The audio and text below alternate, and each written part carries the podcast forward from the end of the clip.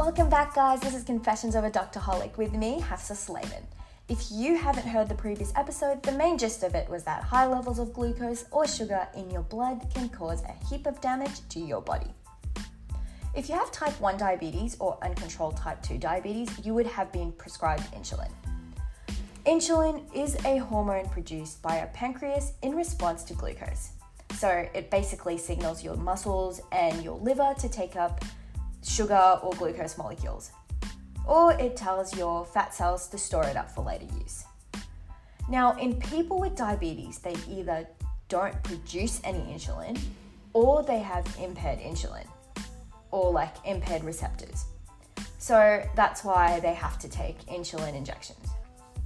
So, lucky for you today, I'm staring at one right now. It's a one mil tube, and compared to other syringes, it's tiny. It's got a orange end, and it's quite thin and like it's quite skinny and little. And the needle tip itself is quite fine, so that's because it's not meant to go deep into your tissues or into your vein like phlebotomy needles, as in like the ones that they use to take blood. It's a subcutaneous injection, which means that you have to tilt it at about 15 degrees and you give it into a fatty region in your body. And most people pick the area around their belly button because it's just easily accessible.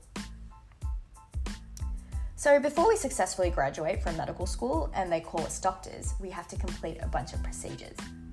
So, one of them is administering a insulin injection. So before we practice it on other people, we had to practice it on ourselves. And since my partner and I don't have diabetes, we had to replace ours with saline. And we had to inject ourselves with these saline syringes. So on this particular day, I felt quite ballsy. So I volunteered to go first. So I raised my shirt to expose my belly. Now, I don't have a six pack in case someone wants to visualize this, and I'm pretty proud of how far I've gotten in the gym.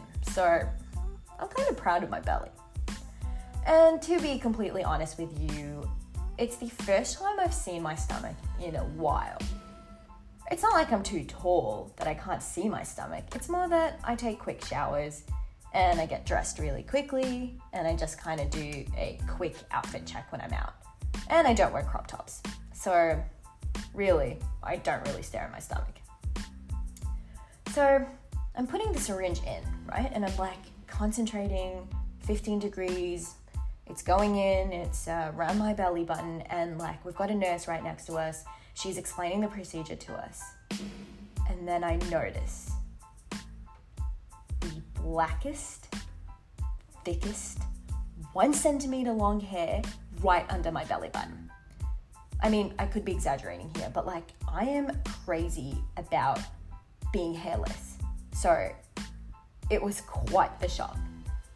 And I know this is online and anyone can hear this, but part of me does not want my placement partner to hear it. Just in case he confirms it or like it's like worse than I think. Anyway, you know how everyone comments, oh, like, check out that Arab bloke how sexy and luscious his beard is. Well, girls, no different. I may have grown up in New Zealand, but my hair sticks to its roots. Pun intended. Don't let any Arab girl fool you. Okay, obviously, at this point, my shirt was raised, the damage was done, so I couldn't put my shirt down because it would look too suspicious. Can you imagine? Like, it's already up, needle's almost in. I can't just like back out now. And at this point, I just kind of wanted to speed along the process. So went along, put the syringe in, and it burned. It was, let me tell you, saline injections, yeah, they burn. The nurse was like, it's not that intense. Maybe I'm a little bit of a softie on the inside. I don't know. Anyway, didn't want to complain too much. So I didn't say anything else. It was just more like a mental, oh my god, this burns and I really didn't want to pull my shirt back up and see what happened. So I just let it be. As soon as I went home, I plucked that strand out, Don't worry, no repeats of that situation ever again.